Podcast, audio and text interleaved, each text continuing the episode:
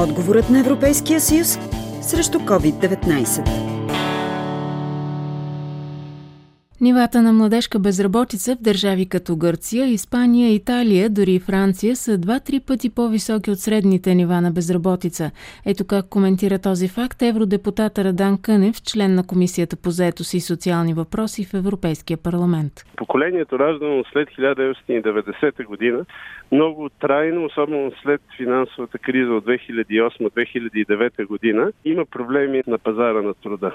По-малко работни места, по-низки доходи, едно поколение с много високо образование, но с много нисък стандарт на живот. В България това е нещо, което преди 5-6 години изглеждаше непознато. През последните години обаче все по-ясно се очертава такава тенденция и, и у нас. Така че основният проблем, пред който е изправена Европа, са ниските нива на заетост и ниските доходи на едно иначе много добре образовано поколение. Каква е причината за това? Причината основно се, се търси в последиците от кризата преди 10 години. Тя удари много тежко, много сектори, в които се търси работна ръка по-млада от средното, намали общите нива на заетост. Започва един процес на бавно и трудно възстановяване, в който по-възрастните работници, които имат по-висока степен на социална обезпеченост, на синдикална защита, успяха по-бързо да възстановят позиции, и се образува едно цяло поколение от работещи хора, за които е трудно да намерят място на пазар на труда, а и една немалка група млади хора, които нямат достатъчната квалификация на фона на общо взето високото образователно ниво.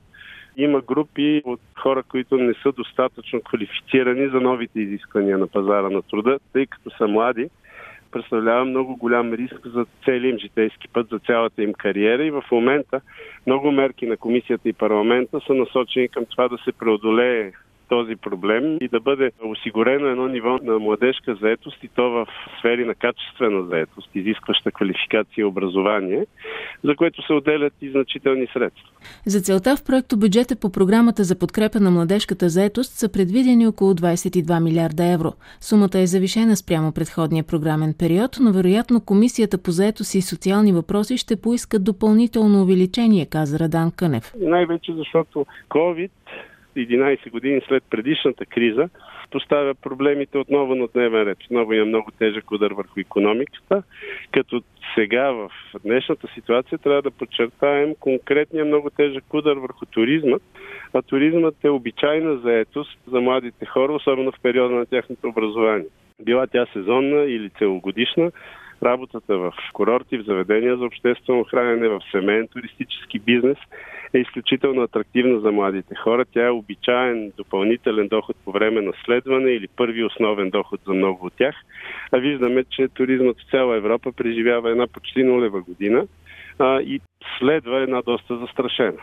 Какви са мерките, които предлага Европейския съюз за гаранция на младеща? Основните мерки са свързани с подпомагане на квалификацията за заемане на, на определени позиции, за подпомагане на едновременна работа и образование, за подпомагане на младежки работни места чрез помощ. Това са вече решения на отделните държави как точно ще го приложат, но една от очевидните възможности е поеме на част от осигурителните плащания за млади работници през публични средства. Като цяло една сериозна инвестиция в младежките работни места и в образованието на млади хора, конкретно в професионалното им израстване, като професионално образование, допълнителни квалификации, задълбочени квалификации, за да бъдат те на първа линия, така да кажем, на трудовия пазар. Тук ролята на националните държави е много важна. Ние винаги чакаме едни пари от Европа, а парите ги има. Обеден съм обаче, че ако те бъдат просто изсипани в така наречените субсидирани работни места, твърде често ефектът от тези мерки се изчерпва. Те трябва да бъдат разглеждани като инвестиции. От тази гледна точка ползването им като заемни средства е може би по-добрия вариант, защото заемните средства веднъж върнат и могат да се използват отново. Всяка сфера на, на публично финансиране, особено свързана с сегашните кризисни процеси, особено пък бих казал на, на степен по-важно свързана с младите хора, полезната инвестиция е инвестицията в човешки капитал. Младежката гаранция е програма на Европейския съюз и е предвидена като пряко подпомагане на националните политики. Всяка държава има свободата да избира как да използва средствата, уточни още Радан Кънев.